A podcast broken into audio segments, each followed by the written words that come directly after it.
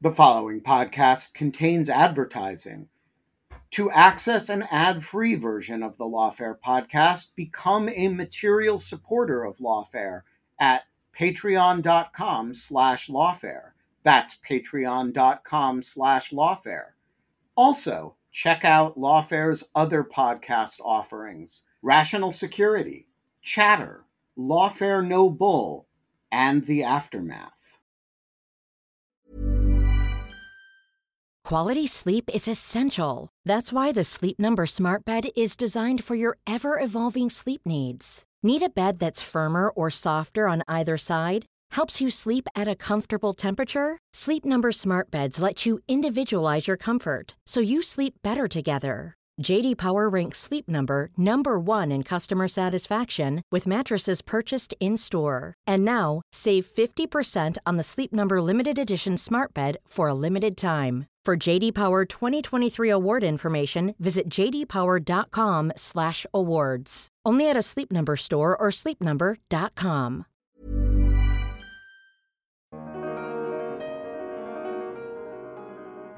One thing we've been thinking about is, you know, could the companies even be giving more control to users by allowing them to even say click a button when they upload something that says that they're giving affirmative agreement for this to go into some kind of repository for later evidence collection. I'm Quinta Jurecic, and this is the Lawfare Podcast, April 14th, 2022. The internet is increasingly emerging as a source for identification and documentation of war crimes, as the Russian invasion of Ukraine has devastatingly proven yet again. But how does an image of a possible war crime go from social media to a tribunal in a potential war crimes prosecution? Today, we're bringing you another episode of our Arbiters of Truth series on the online information ecosystem. On a recent episode, Evelyn Douek and I spoke with Nick Waters, the lead on justice and accountability at Bellingcat, about how open source investigators go about documenting evidence of atrocity.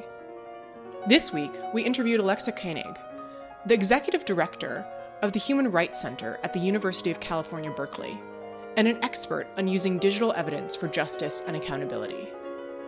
She walked us through how international tribunals have adapted to using new forms of evidence derived from the internet, how social media platforms have helped and hindered collection of this kind of evidence, and the work she's done to create a playbook for investigators downloading and collecting material documenting atrocities.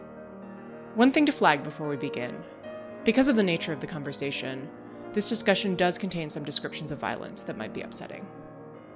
It's the Lawfare Podcast, April 14th, bringing evidence of war crimes from Twitter to The Hague. Let's start with a really basic question, which we talked about a few weeks ago when we had Nick Waters from Bellingcat on the show, but I think it would be good to refresh listeners' memories before we jump in. What kind of evidence ends up on social media these days that can be important for war crimes prosecutions? And, you know, maybe if you could give us a few recent instances or examples from the war in Ukraine that would be representative, that would be really helpful. Of course. And thank you so much for having me. I really appreciate it. Um, in terms of the types of evidence that we're seeing in the context of Ukraine and other conflicts around the world, there's really three buckets of information that are proving incredibly helpful. The first is what is known as lead information. So this would be things like tweets of that show pictures of different kinds of atrocities, videos, for example, that might show people who could be helpful witnesses downstream, or also might lead you to other kinds of information like physical evidence in any kind of war crimes prosecution, one of the things that you're looking to do is to triangulate physical with testimonial with documentary information. Testimonial, of course, being what witnesses have to say about what happened in their communities or potentially expert witnesses who have specialized knowledge. The physical evidence being things like potential murder weapons or types of chemicals that might be used in a chemical weapons attack. And then, of course, the documentary evidence being things like written orders or contractual agreements, but increasingly also the photos and videos that could become primary evidence in a court of law. So all of these these things that are being posted to social media right now become incredibly valuable as leading war crimes investigators to those other types of information at the same time, one thing that's really needed by war crimes investigators is what's known as linkage evidence. So it's that evidence that will get you from the crimes as they're perpetrated on the ground that will link all the way up to the commanding general or the president of a country ultimately the person at that very high level whom the international system really wants to hold responsible for these crimes. The third and final bucket is what's known as the crime based evidence. So that's going to be the actual written or visual information that shows that a particular crime has potentially occurred. And just thinking about one example recently, there was a tweet that I saw circulating in the context of Ukraine that showed um, allegedly a number of bodies partially covered by a blanket. Supposedly, they were a number of women that were naked and the illusion was that potentially some form of sexual violence had occurred, but as well that they had been murdered. And those are the kinds of things that I think will eventually get pulled together, need to be traced back to the source, the person who originally captured that imagery, to question them about the who, what, when, where, and why of what might have actually taken place. And so tell us a little bit about the legal mechanics of how all of this works. Once we have this evidence on the table, who is it that can face prosecution? You, have talked a little about this, but I think digging into the specifics would be useful. You know, who brings the cases? What are the mm-hmm. elements? How likely are prosecutions to to be successful? I, I think you know historically they they seem perhaps few and far between prosecutions for war crimes and maybe take a, a long time to come to fruition. So What's the most difficult part of of proving a case and will social media help with that? Great questions. I think one of the trickiest things is really how long it takes to bring high level war crimes perpetrators to any form of justice. I think, unlike the media reporting that we're seeing right now that's showing these atrocities in close to real time, we might be looking at, at a minimum of two to three years before any cases are brought for what's taking place now. But more common would be to see a five to even 30 year lag for these cases to slowly be built, especially if you're talking about really high level perpetrators, for example, potentially tying these crimes to someone like Putin. Um, in terms of who can face prosecution, it really depends on the kind of court that you're talking about bringing these cases in. At the International Criminal Court, for example, what you're looking at is they have jurisdiction over the highest level perpetrators for the most grave crimes in that instance, you're not going to see lower level people who are probably boots on the ground and may have committed some of the murders and rapes that are currently being alleged. What you're more likely to see is an attempt to get higher level commanding generals or even someone like Putin eventually some kind of responsibility for these kinds of crimes. Now, those are really hard cases to build. And I think uh, what it really comes down to, I wrote a book with some colleagues, Victor Peskin and Eric Stover, called Hiding in Plain Sight. And the question that we were investigating in the research for that book was what does it take to get really high level perpetrators behind bars and ultimately get them into a court of law? And we were looking at the legal elements of this, the political elements of it, and also the operational ones.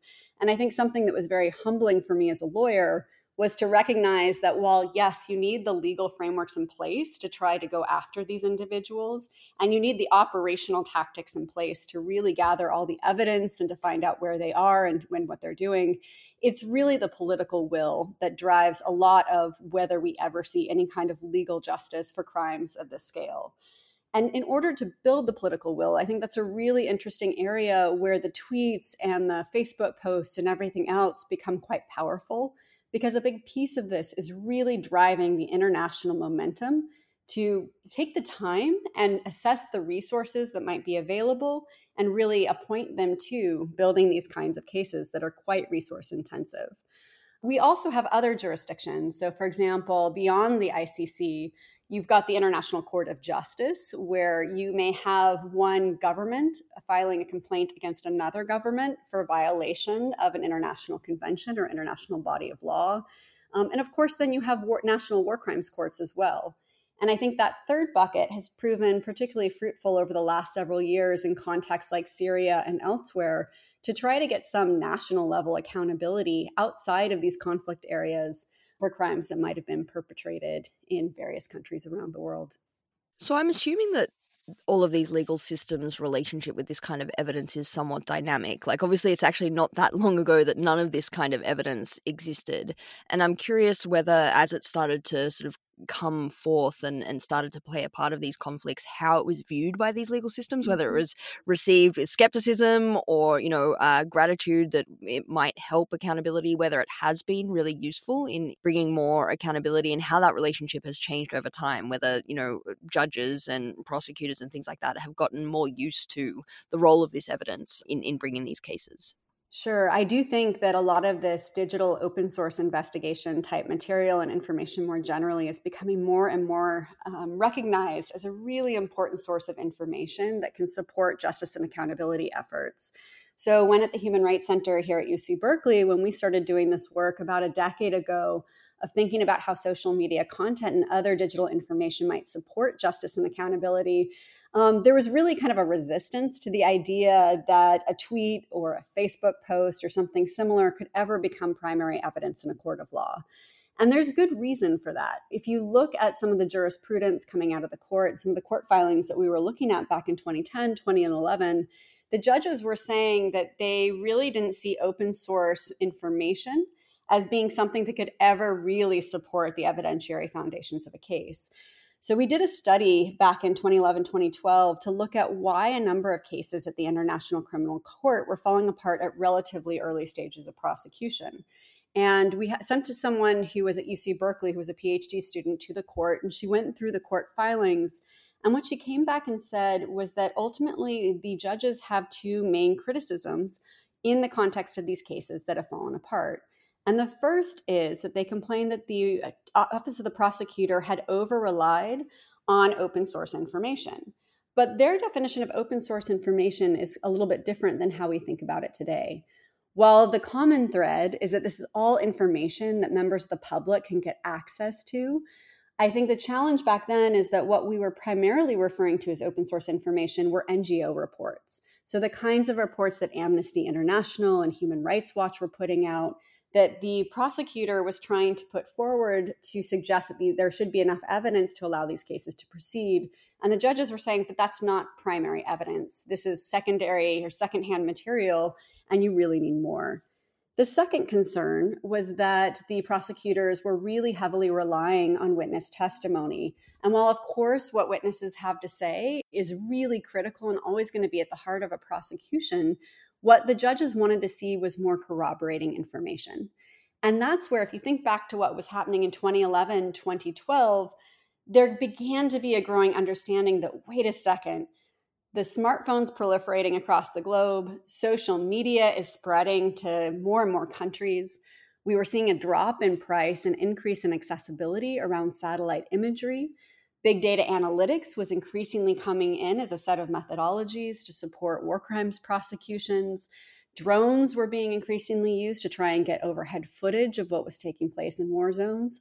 And so we began working with a number of NGOs around the world and a number of different kinds of investigators to really ask the question of how does our new digital information environment potentially provide a really rich source of data that could come in and either be used to corroborate what these survivors are saying or in some cases to disprove it.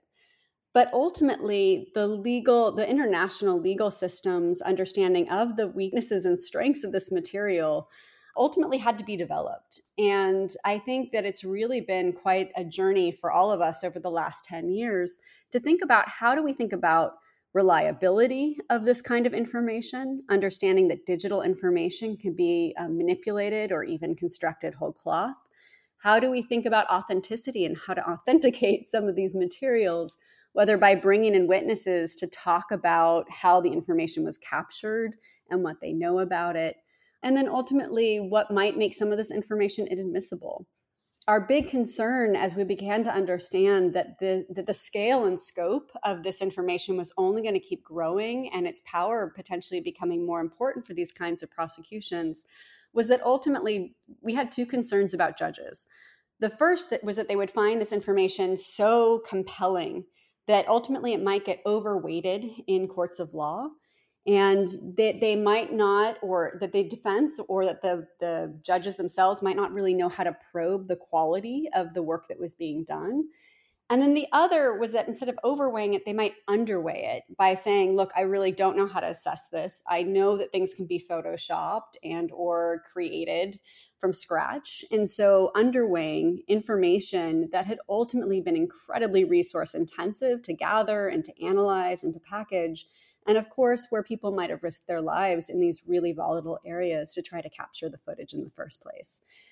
But ultimately, I think with things like the work of different NGOs around the world, the training that we've seen from groups like Witness and Vedere e Credere to train people on the ground in conflict areas how to capture this information in ways that are particularly helpful to court processes, the establishment of the Berkeley Protocol on Digital Open Source Investigations, which we released with the UN Human Rights Office um, last year to try and set a foundation or a floor for even discussing how this information could be useful all of these things have been slowly building to really help I think increase the visibility of this kind of information for court purposes, but ultimately give it even greater weight and power that it might have had otherwise. Yeah, so so tell us a little bit about the Berkeley Protocol. What is it? How did it come about and and what does it say? So the Berkeley Protocol on Digital Open Source Investigations is a set of international guidelines that were established to try to set some sort of foundational floor or minimum set of standards for introducing online open source investigation material like tweets and Facebook posts, etc., into courts as potential evidence.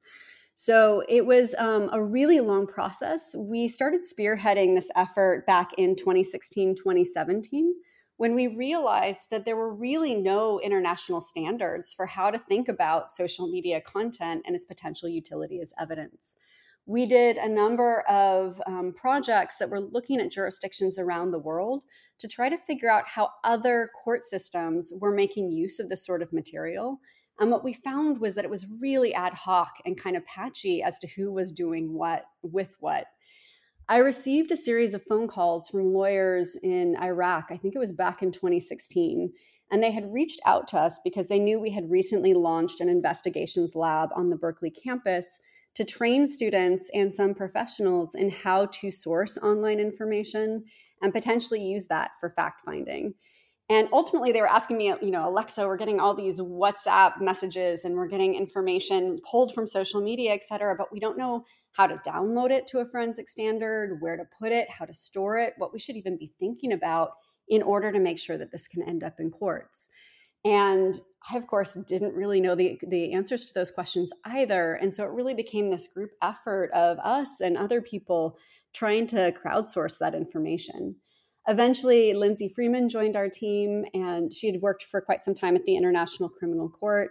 And she and I began interviewing people around the world. I think the total number of interviews landed somewhere around 150, if not more, to find out groups like the FBI, the Department of Justice, the State Department, but also human rights investigators, other lawyers, about how they were handling this sort of information we found out that there are quite a few issues that were really unsettled or were so on the cutting edge of how you think about digital evidence that really there needed to be some consensus building. So we ended up hosting, it was either four or five workshops to bring people together from across disciplines to talk through what the future should look like and how we should grapple with some of those issues.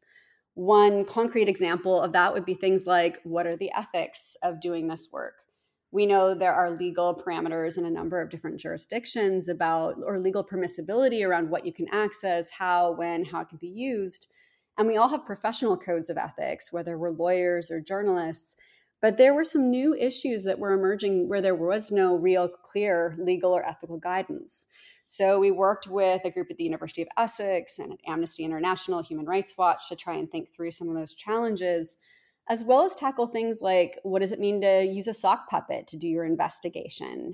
Should that be prohibited or is it permissible? A sock puppet, of course, being a fake identity to protect yourself or protect your investigation when you're poking around in places online. So, after we completed those workshops, we ended up pulling together a preliminary text and working very closely with the UN to try to finalize that text and make sure that this could be as broadly useful as possible and so today um, we basically launched with them in December 2020, the English version. It's still in its preliminary form in the sense that it won't be officially launched until it's actually released in all of the languages of the UN, which we're hoping is coming and coming soon. In the meantime, we do know that the government of Ukraine has had it translated into Ukrainian so that it will hopefully be more broadly accessible to help support um, efforts of documentation and fact finding in this crisis. So it seems to me what you're describing and what the Berkeley Protocol describes is kind of an ideal version of how mm-hmm. this might work. But I'm curious how far the reality is from that process and if we're getting closer to it you know like watching this play out right now you know from my completely untrained eye um, and, and my perspective far away it doesn't seem like it's um, as ordered as maybe that process describes. And so i'm curious how this works and how professionalized it is right now or how much it's still sort of you know relying on just what happens to get uploaded and, and, and how much sort of maybe professional mobilization there is around this once a crisis like this, once, once a conflict like this breaks out and it's clear that there is going to be, you know, important evidence being uploaded to social media. What does it look like? How does stuff that is, you know, online or happening in Ukraine right now one day end up in front of a of a court or a tribunal of some sort and how close is that to the ideal version Great question. You know, it, it is a little bit ideal, but at the same time, when we were developing the Berkeley Protocol, we were looking to set minimum standards. There was a huge debate that we had internally between should we be aiming for best practices or something else? And I think our concern was that if you aim for best practices at this early stage in the kind of development of this area of practice more generally, that you would ultimately discourage people from engaging in some of the really important and careful steps that are baked into the Berkeley Protocol that would ultimately, hopefully, make the work stronger over time. So, what we decided to do was really ask ourselves what are the minimum standards that need to be in place to ensure that this information is of the quality that it advances issues like due process for legal purposes? Ultimately the, the groups that we there's kind of three different set of fact finding groups that we tend to work with on a day-to-day basis. One is reporters investigative reporters and other journalists another are these human rights and war crimes investigators who we think of as needing to do things to a legal standard. And then the third are human rights investigators and researchers. That middle bucket is ultimately the group that has to be the most careful and onerous in terms of the standards that they apply in part because you don't want them spending tons of money and hours and taking risks with people's data in ways that might not ultimately lead to justice and accountability. And of course, the evidentiary standards in courts are much higher than they would be for, say, issuing a human rights report if you're Human Rights Watch or Amnesty International, and even for investigative reporting and journalism, even though, of course, journalists are going to be quite rigorous in their methodologies and their fact checking. So, in aiming for this minimum set of standards, I think one thing that we knew needed to happen and is very much in the Berkeley Protocol is even just getting common definitions and terminology in place. Um, when we hosted a big workshop in October 2017, when we were first thinking about creating this protocol, we brought together journalists who are pioneering a lot of the underlying methodologies for finding information online and verifying its accuracy but also trial attorneys and investigators from the International Criminal Court, with technologists who really understood some of the underlying technical infrastructures of these systems. And we we thought we'd spend about an hour or two just making sure that we were all using the same terms and we all agreed on what those terms meant, like open source investigation, what that even means. And instead of spending one to two hours on it, the entire first day of that workshop ended up being hashing out five definitions. And I think that really underscored for me just what a wild west in some ways we were operating in, where there were so many people who had such a depth and breadth of experience working in war crimes contexts who were really struggling with even understanding how this information should come in. And so I think the definition we ultimately landed on for the protocol was that these digital open source investigations or information is information that is accessible to any member of the public meaning that you don't need to have some kind of subpoena or warrant to get access to the information, so you don't need a special status. It also doesn't include information that you might need to use illegal means to access. So, for example, anything that's hacked wouldn't ultimately be open source investigation material. Um, now, if it's been hacked and leaked online, I think that adds a whole new set of considerations that my colleague Lindsay has been really trying to think through and grapple with. But ultimately, what we wanted to make sure is we were seeing more and more people gathering this information and trying to have it come into court processes, is we wanted to make sure the basic building blocks were in place. First, that we all knew what digital open source investigations were and that we agreed to that basic term. Second, that people were really thinking through the additional physical security, digital security, and psychosocial security issues that arise when dealing with large quantities of graphic and highly sensitive material. Do people have the right safeguards in place to protect the data, to protect the people who are depicted in it and or might have captured it in the first place? um, but also protect the investigations teams and the investigators who may be struggling with dealing with so much upsetting content. Third, that they were thinking about the ethics of the work that they were doing and not just collecting tweets and Facebook posts and YouTube videos for the sake of collecting and holding on to the information, but that they had a clear plan for where this would go and what kind of impact it would have the one of the worst things you can do in a conflict period like this is set up unrealistic expectations for survivors about what can potentially be accomplished. And then fourth, that people were really thinking through critically how to eliminate issues of bias when searching for this information online. It's really easy to go into this in a haphazard way and just capture all the low hanging fruit. I think we're all being inundated right now of really atrocious things happening in Ukraine and popping up on our feeds. But what do we miss if we just prioritize the stuff that pops up in our timelines without doing structured searching and really doing some thoughtful investigation planning to counteract and ultimately discover some of the crimes that may be less obvious, but just as needed in terms of getting some form of justice and accountability?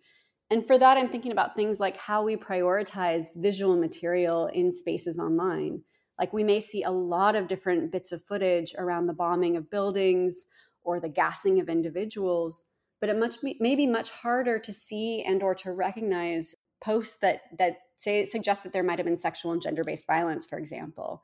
So in the worst case scenario, you ultimately have social media creating an even bigger wedge between these highly visible and often prosecuted crimes from the ones that may too frequently be overlooked and thus, you might be getting justice for some victims, but not really thinking through strategically how you get them for a, broader array of victims in crises and conflicts like this. In terms of how this information one day ends up in court, I think there have been a, a number of new challenges in the digital environment. One, of course, is the fact that social media platforms are often an intermediary between people who are capturing information on the ground, like videos and photographs, and ultimately these getting into the hands of investigators. But of course, since about 2017, 2018, most of these platforms have really automated the detection of graphic material. So they are now spotting the graphic material. And I think I was just talking to someone from Meta the other day who said it was a matter of seconds usually before some of the most graphic material is detected and ultimately deleted. So we no longer, as human beings who work at very human scales, have the opportunity necessarily to find and capture that information and to make sure that it's preserved for later court processes. And so, one of the things we've been doing with a number of other NGOs is talking with the major social media platforms about could there be one day the creation of an international evidence locker that could become a repository for some of the information that they may need to remove from their platforms because it could be upsetting for their viewers or create new privacy or security risks but that ultimately might have evidentiary value for war crimes courts. Another big issue has been who's capturing the, the material and how they're capturing it, and then how they can signal that they have it once they have it. So let's say you know a group goes online and they find potential evidence of war crimes, and they decide to capture that and maybe later give it to prosecutors. The question is first, how are they capturing it? Even back in 2015, 2016, it was pretty standard to do something like do a screen grab and then have some kind of universal time date stamp put on it and have that be considered sort of quote unquote forensic capture. Today, judges are expecting to see a lot more than that. And I think that's something that we also wanted to signal in the Berkeley Protocol that ideally you're using a tool like Hunchly or something else that allows you to capture and download the full post that you've just visualized you're hopefully getting the metadata along with the post itself. So, metadata, of course, being any time date stamp that might still be attached, any contextual information like the comments around a particular post, which can be very valuable in and of itself, um, both in terms of maybe pointing at the who, what, when, where, why of these atrocities, but also helping to authenticate some of these materials. And then you're ideally hashing them. So when you download it, ultimately, in the best case scenario, a, a unique um, alphanumeric string is attached to this particular item. The thing that's helpful about that is that once this information is safeguarded and then later presented in court, you can run a software program across the item. If you come up with the same alphanumeric code as when you initially captured the data, that strongly suggests this information hasn't been manipulated since the time of capture and proves and basically works as a form of digital chain of custody for these digital assets in a war crime zone, the way we would normally preserve chain of custody is you would grab like the bone fragment or the murder weapon, and it would be captured and carefully put into a paper bag or a plastic bag, depending on the material. And you would sign your name to it as the investigator and put the time and date on it. And eventually, as it was passed along physically from person to person until it ended up in court, it would be time date stamped and you would sign off on it and you could ultimately use that to show, hopefully, a lack of tampering between point of capture and point of introduction. We've needed to kind of create these whole new processes. Um, of course, borrowing from local jurisdictions and things that have been happening here in the US and elsewhere. But much of this infrastructure has really had to become more and more sophisticated over time. So you get all these NGOs who are capturing all this information from social media they're preserving it, then the next challenge is going to be how are they tagging it and coding it so that later on they can retrieve the information that might be most relevant if war crimes investigators come looking for what people might have if that information is no longer available online. That's another area where I think groups like Mnemonic and others have worked with us and worked independently and with others to try to help think through if a war crimes investigator or someone from the ICC later is hoping to find evidence that's been removed and see if anyone else has it, we can all quickly get the date of a particular incident and the location and see what might be available.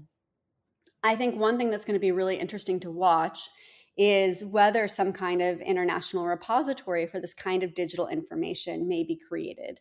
We've seen beginning experimentation related to the conflicts in Syria and Myanmar, where independent mechanisms were set up to which a number of different organizations and individuals could contribute the kinds of, of information that they had gathered, whether it was more traditional evidence or this kind of digital documentation.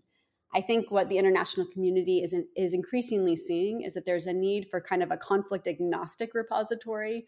So, one that could function very much like the International Criminal Court does for trials, but become a place where this information could be held, consolidated, deduplicated, and ultimately tagged and coded so that as national war crimes units and international investigators come looking and are building these cases, sometimes years down the line, that information will still be carefully preserved and ready to introduce as evidence when the time is right.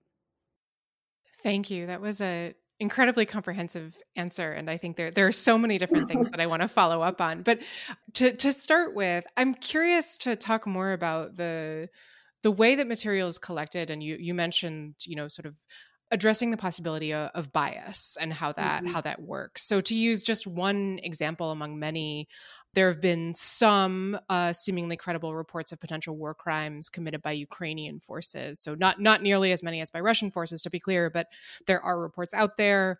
Uh, the UN Office of the High Commissioner for Human Rights reported in late March that it had seen documentation of pro Russian Ukrainian citizens being beaten and tortured in territory controlled by Ukraine. Of course, on social media, because uh, the vast uh, weight of public sympathy is with Ukraine, and rightly so, these incidents seem to get a lot less attention or, you know, their veracity is is called into question. So there, there's sort of less energy in tracking down potential crimes committed by Ukrainians. I'm curious if you have any thoughts about how that affects evidence collection and, and how to address that and work around it. Absolutely. So, bias is such a huge issue in this particular area of practice. I mean, if we think about the internet and just the scale of digital information, it's really tempting to almost cherry pick information from that within that huge, enormous data set one of the things my colleagues and I have been really grappling with is beginning to try to identify and really articulate the three different kinds of bias that can distort our understanding of what's happening in war when they're applied.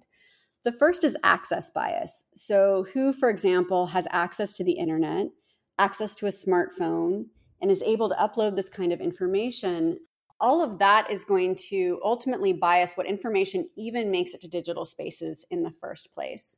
So, for example, if you're in a part of Ukraine where the internet isn't functioning, your phone has been destroyed or you might not have access to it, etc., or there may be very gendered patterns of who has access to a smartphone and who doesn't, who is available to access the internet and who can't.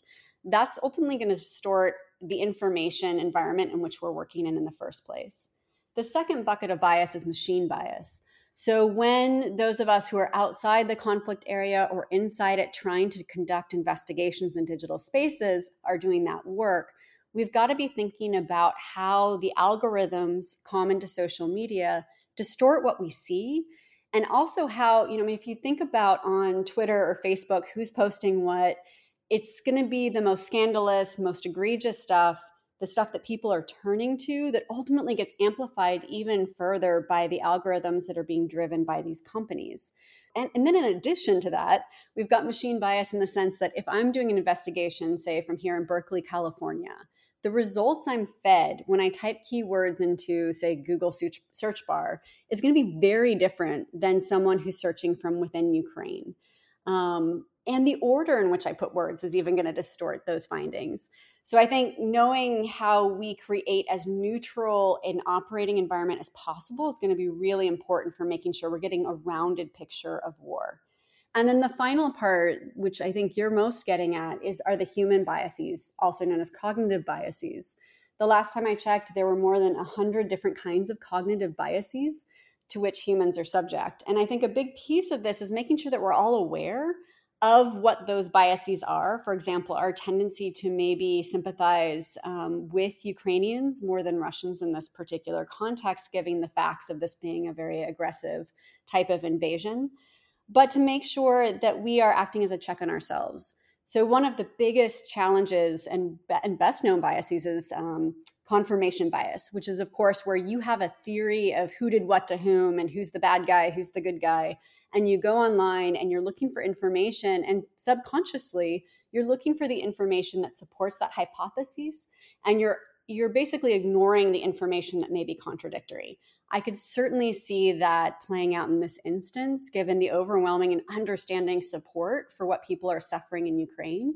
I think, unfortunately, there does seem to be information that there's been some mistreatment of Russian soldiers as well.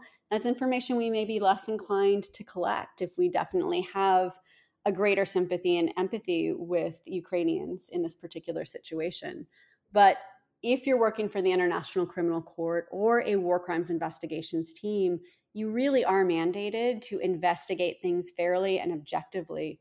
So, thinking through how you either, I know journalists often call it report against your findings. So you you've come up with a theory of the case or what's taking place and who the perpetrators are, making sure that you're also querying the opposite. Can you prove that you're wrong in addition to proving that you're right? Having some form of peer review, so another organization really check the quality of your work and see if bias may have affected your your outcomes and your outputs. I think all of that becomes really critical as well as having multiple working hypotheses about what has happened with each of these incidents and really querying each of those hypotheses against the data that you can find in these online spaces. Life is full of what ifs, some awesome, like what if AI could fold your laundry? And some, well, less awesome, like what if you have unexpected medical costs? United Healthcare can help get you covered with Health Protector Guard fixed indemnity insurance plans they supplement your primary plan to help you manage out of pocket costs. No deductibles, no enrollment periods, and especially no more what ifs. Visit uh1.com to find the Health Protector Guard plan for you. Quality sleep is essential. That's why the Sleep Number Smart Bed is designed for your ever evolving sleep needs. Need a bed that's firmer or softer on either side? Helps you sleep at a comfortable temperature? Sleep Number Smart Beds let you individualize your comfort so you sleep better together. JD Power ranks Sleep Number number 1 in customer satisfaction with mattresses purchased in-store. And now, save 50% on the Sleep Number limited edition Smart Bed for a limited time. For JD Power 2023 award information, visit jdpower.com/awards. Only at a Sleep Number store or sleepnumber.com. Hey, Lawfare listeners, Ben Wittes here. Want to tell you about the first time I got a report from the folks at Delete Me. It was shortly after I started using the service back in 2022, and they sent me their first privacy report. I have since gotten eight others, and it contained some shocking information. They had removed my data from 56 separate data brokers, that this had included 133 separate records, including 621 individual pieces of personal information. Uh, the data broker with the most information about me was a company I'd never heard of called People by Name. And here's the thing since then, every couple of months, I've gotten another privacy report from Delete Me, and it always contains more information that they have removed from the data brokers about me. In the second report, they informed me they had removed my stuff from 41 data brokers and that the one with the most information about me was called HLEC. I have no idea what HLEC is. So the other day, I got my latest report, and it includes 15 more data brokers with my personal information, 113 pieces of personally identifiable information, Big culprit this time is something called My Life. Well, I want to tell you that they don't have My Life anymore. And that is why I recommend Delete Me. As this little anecdote shows, there's a lot of my data out there, and these companies keep acquiring it and making it available to anybody who can pay. And I have uh, slept a little bit more easily ever since I found a, a, solution to this problem. And I want to stress, as I do every time, that I started using this before Delete Me started advertising with Lawfare. Delete Me finds and removes any personal information you don't want online and it makes sure it stays off. And that's the point of this little story that, you know, they keep coming back. You can get it removed once, but they'll put it back and then Delete Me comes and takes it off again. It's a subscription service that removes your personal information from the largest people search databases on the web and in the process helps prevent potential identity theft, doxing, and phishing scams. Delete Me sends you regular personalized privacy reports, just like the ones I've been describing, showing what info they found where, where they found it, and what they removed. And critically, as this story reflects, it isn't just a one time service. It's always working for you, constantly monitoring and removing the personal information you don't want on the internet. It does all the hard work of wiping you and your family's personal information off the web. Data brokers hate Delete Me, which is why I like it. Your profile is no longer theirs to sell. So take control of your data and keep your private life private by signing up for Delete Me, now at a special discount for our listeners. Today, get 20% off your Delete Me plan when you go to joindeleteme.com slash lawfare20 and use promo code lawfare20 at checkout. The only way to get 20% off is to go to joindeleteme.com slash lawfare20 and enter code lawfare20 at checkout. That's joindeleteme.com slash lawfare20, code lawfare20. So I'd like to pivot to talk a little bit about the platforms and the role that they play in this this space because you've talked a number of times about the kinds of effects that they can have. So whether it's as you said removing material uh, within seconds of it being uploaded or even before it hits the platform through you know the hashing that they do to to match gruesome images or through the kinds of things that you were talking about just then about the way that their algorithms promote certain kinds of material or may create biases.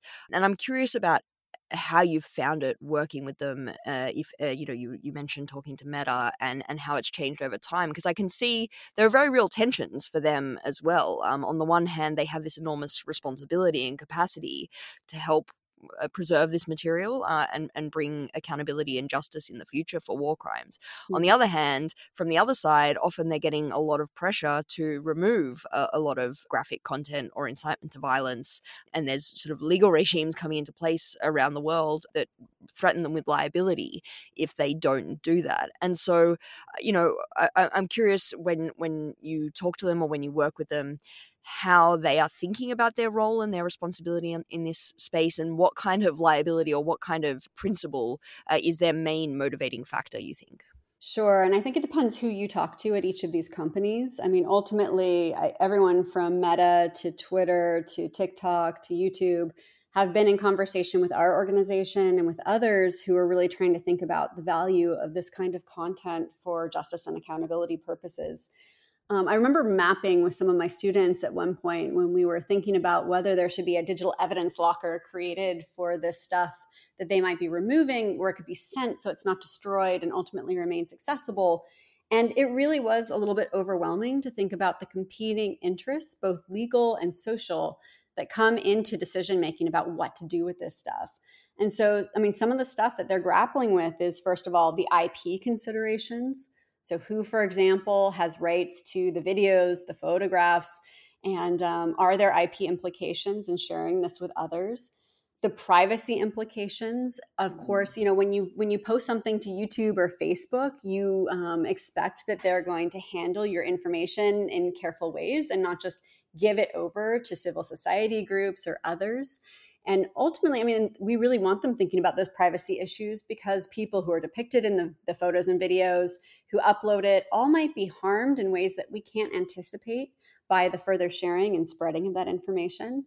There are national security considerations. So, in terms of what's leaked and what's put out there in the world. But then also, of course, on the other side, freedom of expression and access to information issues, which are really important theories or thoughts within the human rights framework. We want to make sure we all have access to information, that we know what's happening in the world, and that people have an opportunity to reach out for help over digital platforms when they need that assistance. So, I mean, I do think in talking to the human rights policy people at each of these companies, they're very well versed and they know understand deeply the human these competing human rights values and interests that come into play about whether to keep something up or take something down and a lot of the conversation is centered on are there, in some instances, a middle ground? Whether it may be something like, you know, can you deprioritize the spread of a particular post? Because it's not quite so egregious that it has to be removed from the platform. It might still have value for war crimes investigators if they know it exists or if they actively search for it but hopefully you're not exposing everyday people to information that might be greatly upsetting or or dangerous in some other capacity. Another option is of course as i was mentioning earlier to potentially get this information shared with some kind of evidence locker or international repository or for the companies even to remove it but not destroy it and to hold on to it so that law enforcement, war crimes investigators can make a lawful request for access to it at some downstream point in time. I know one thing we've all been talking about is preservation requests whether it's just legal investigators who should be able to ask for the preservation of a particularly damning piece of content, or whether there might be some scenarios under which it would be appropriate for civil society groups who are actively monitoring conflicts and trying to safeguard human rights interests to actually make that preservation request and then work with law enforcement to have the law enforcement bodies or legal investigators later know that it's there and be able to get access to it if a case is brought. So all of those would be kind of intermediary alternative options to the, just the wholesale destruction of some of this information. I do think all of the companies really do understand that this information can potentially have quite a bit of value. And increasingly, civil society is understanding that there are some really legitimate reasons for taking some of this content down. I think for a long time, civil society was really trying to get hold of the content themselves but of course, under the European privacy regulations and US privacy law, there's a lot of reasons why it wouldn't make sense to do so. privacy is very much a human rights interest in and of itself, too. So, as human rights practitioners, we need to be very mindful of the privacy interests of both the posters and the people that are being posted about as part of that. I do think one thing we have seen are tremendous gains over the last seven, eight years in companies' willingness to potentially hold on to some of this content and to try to figure out while they're preserving it, you know, kind of have us, it's almost like building the airplane while you're flying. We're right now in the middle of an active conflict with a ton of content. I think some organizations are beginning to hold on to it. And the question now is can we quickly build the international infrastructure so that there's a way for legitimate war crimes investigators to later get access to it at a downstream time? You just described an incredible array of different equities and considerations that all involve impossible trade offs. Like you talked about IP versus privacy versus freedom of expression, you know, the psychological impact of this material, let alone for these companies. I'm sure something that is always in the room is also their business interests. You know, mm. that's that's going to be something that they're thinking about. And it seems to me that, you know, reasonable minds might differ on the way that these trade offs should be made. It's not necessarily always clear, or not everyone will agree on where the privacy freedom of expression trade-off is for example or you know the, the the psychological harm of this graphic content versus its evidentiary value. So platforms may or may not make those trade-offs differently or they may also try and sort of move in lockstep either because you know there's a set of industry best practices or because if you all move together you're less likely to be singled out for criticism. And so you know you mentioned it depends on who you talk to at which platforms. I'm curious how much daylight there is between them. You know there's been a lot mm-hmm. of sort of coverage saying this is the first tiktok uh, war as opposed to sort of previous conflicts that have really played out on facebook or or twitter do the different platforms have really different approaches to dealing with this? Do you find some prioritize some interests more than others, or is this something where you know, or maybe it's not that mm-hmm. organized? Maybe every platform is just scrambling and they don't even really know what they're doing. How how do the industry dynamics play out here? Kind of all of the above, to be honest. I think they're all trying to figure this out in real time as crises break out.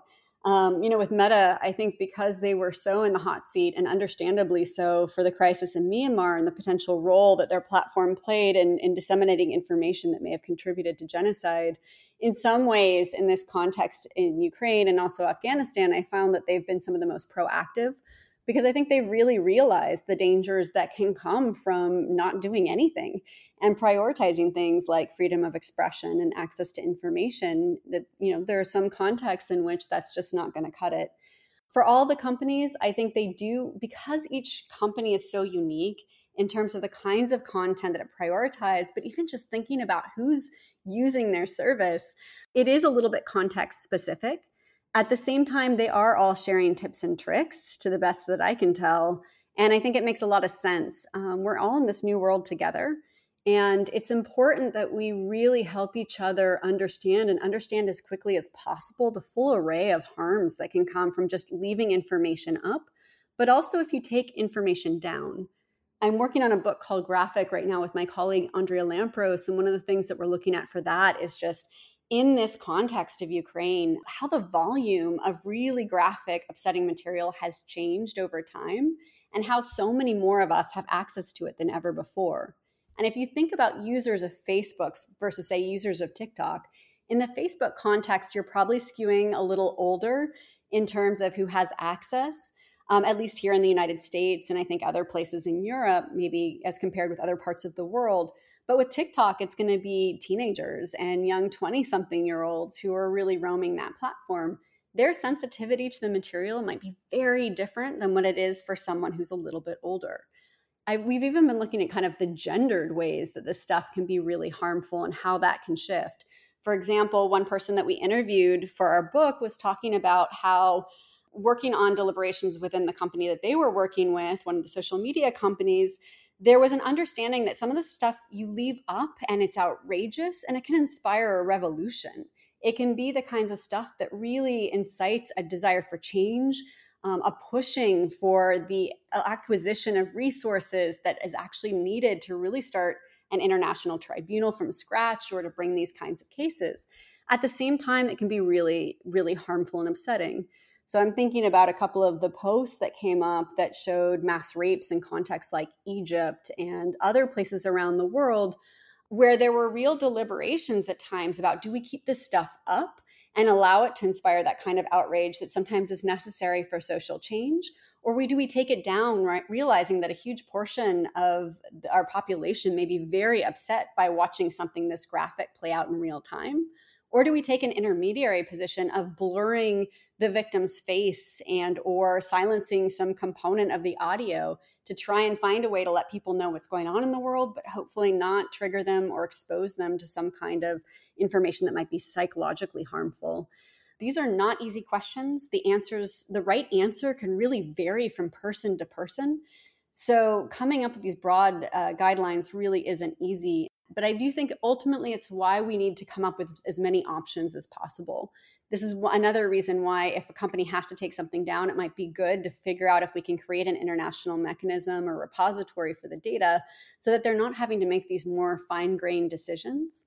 And that ultimately, hopefully, we can find this balance of equities among these competing interests by at least giving a little bit more control and a little bit more, more options to people finally the last thing i'll say is one thing we've been thinking about is you know could the companies even be giving more control to users by allowing them to even say click a button when they upload something that says that they're giving affirmative agreement for this to go into some kind of repository for later evidence collection? Now that's not going to get you one of the most valuable kinds of information for justice and accountability which is perpetrator footage. I doubt any perpetrator is going to upload information and say yes i'd like this to be fed to a tribunal someday but it might help to channel some of the information that's coming from everyday users in places like Ukraine. So you mentioned the Myanmar genocide and, and Meta or Facebook's role in that. And I think that's a, a useful example of the kind of mechanics of getting information from the platforms. So, the Gambia has a case against Myanmar at the International Court of Justice alleging violations of the Genocide Convention in relation to the Rohingya genocide. Meta's role in that genocide at this point, there's been a UN fact finding mission finding that Facebook, as it was known at the time, had played a determining role in the genocide and that it had become, you know, a, a really an amplifier of hate speech and an inciter of violence. So, as part of building its case in the ICJ, the Gambia also sued Facebook in US court for information about what the company had seen on its platform for many of the reasons that we've discussed. Can you just walk us through, you know, what happened in that case? Like what what were Facebook's objections? What was the Gambia looking for and how did it all play out? in the case of the Gambia versus Myanmar, I mean, ultimately, the Gambia was accusing, as you've mentioned, Myanmar of violations of the Genocide Convention the Gambia knew that there existed these series of posts um, that had been posted to Facebook that potentially indicated who may have been responsible for disseminating hate speech on the Facebook platform that could potentially help to illustrate the role that Facebook had played in the spreading of this kind of information that may have given rise to genocide, but also who may have been responsible for genocide on the part of the Myanmar government some of the information was a thousand posts that our team had collected from Facebook sometime earlier. So when we first started our investigations lab at UC Berkeley back in the fall of 2016, almost immediately we had begun looking at what was taking place on the ground in Myanmar. Um, Eric Stover, who's our faculty director, had worked in Myanmar for quite some time previously, and so already had kind of raised our sensitivities to and awareness of uh, the ways that stuff on the ground was shifting very quickly in that country. And so it just happened to be that as we were beginning to pull information about hate speech about Myanmar, that suddenly the the crisis there and the potential crimes there really began to ramp up. So it was some ways very fortuitous that we had just started collecting information at a very early stage. Later downstream, we were asked by Steve Stecklow of Reuters if we would share with him any information related to what was taking place in terms of potential genocide in Myanmar. I think this was like 2017, maybe even going into 2018. And we said, sure. So we had a team at Berkeley that began combing Facebook for potential posts related to hate speech and genocide. Now, Facebook had essentially said that this kind of stuff wasn't circulating anymore our team found over a thousand examples of where that wasn't true, that this information was still up and about.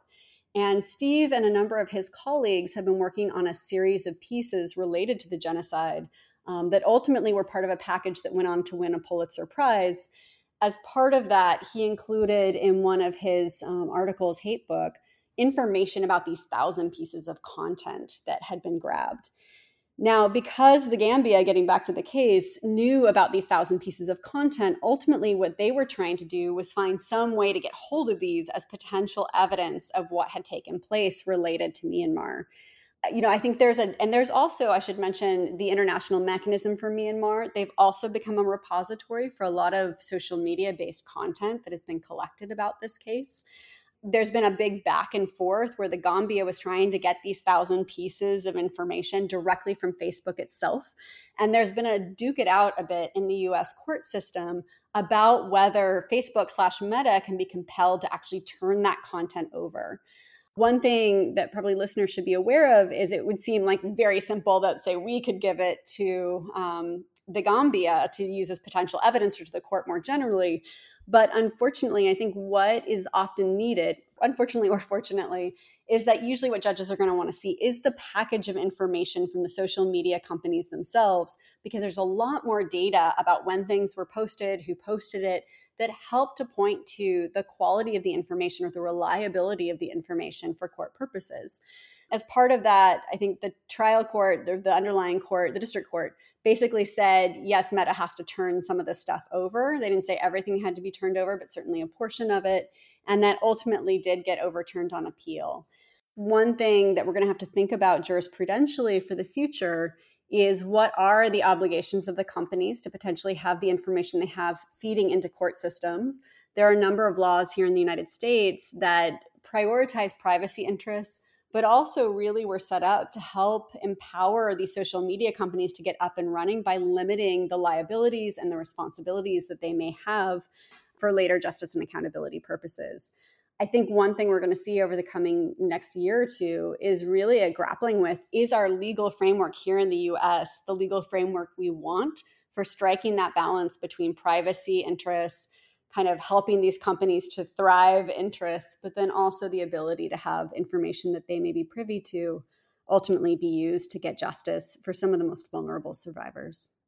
So, to end in the somewhat obvious place, I want to ask you about your predictions of the likelihood and, you know, timeline for accountability in the current conflict. You know, we've said a number of times uh, today that these prosecutions can take a long time and are often extremely difficult. And I'm wondering whether you think anything might be different now. So mm-hmm. whether you know the, the the volume in this case, or the awareness, and you know sort of the professionalization and the, and the processes that you've been talking about that are becoming developed, whether they give you any more cause for optimism.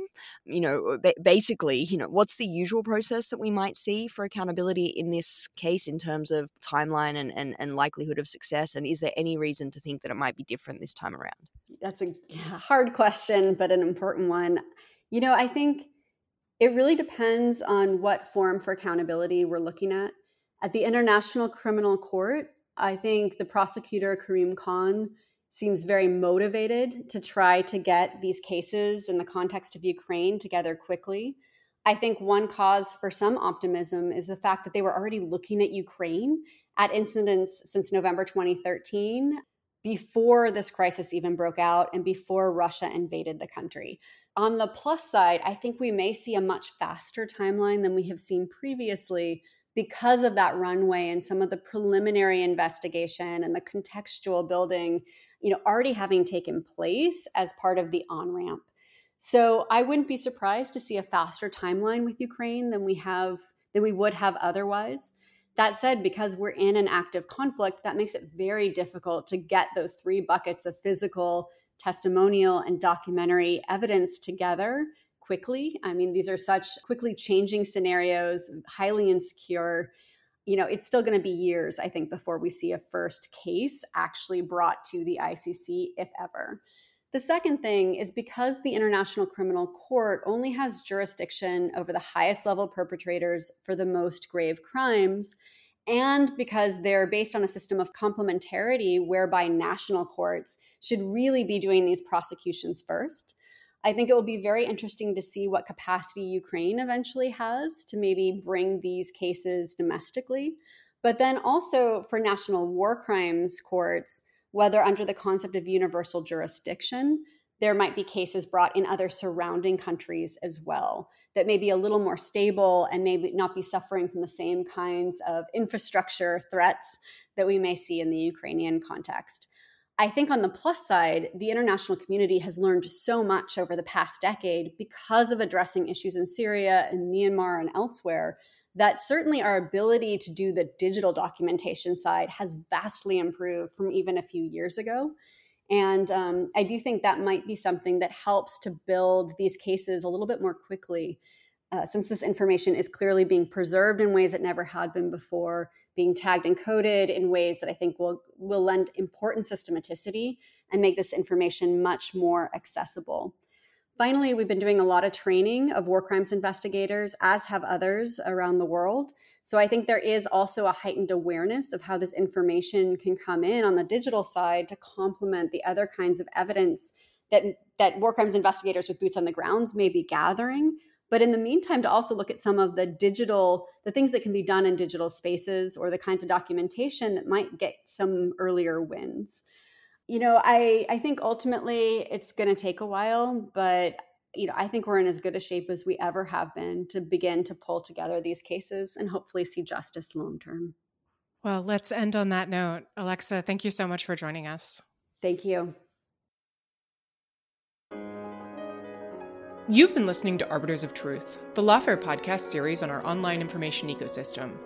You can find past episodes in the Lawfare podcast feed and in our separate Arbiters of Truth podcast feed, and we'll be back with another episode next Thursday.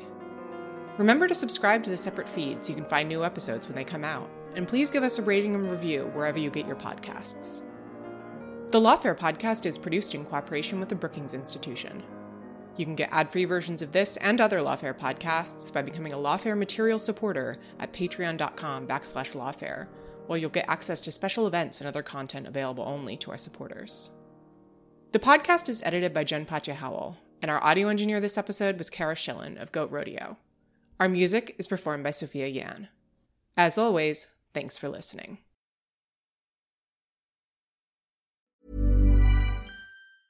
Planning for your next trip? Elevate your travel style with Quince. Quince has all the jet setting essentials you'll want for your next getaway, like European linen, premium luggage options, buttery soft Italian leather bags, and so much more. And is all priced at 50 to 80% less than similar brands. Plus, Quince only works with factories that use safe and ethical manufacturing practices.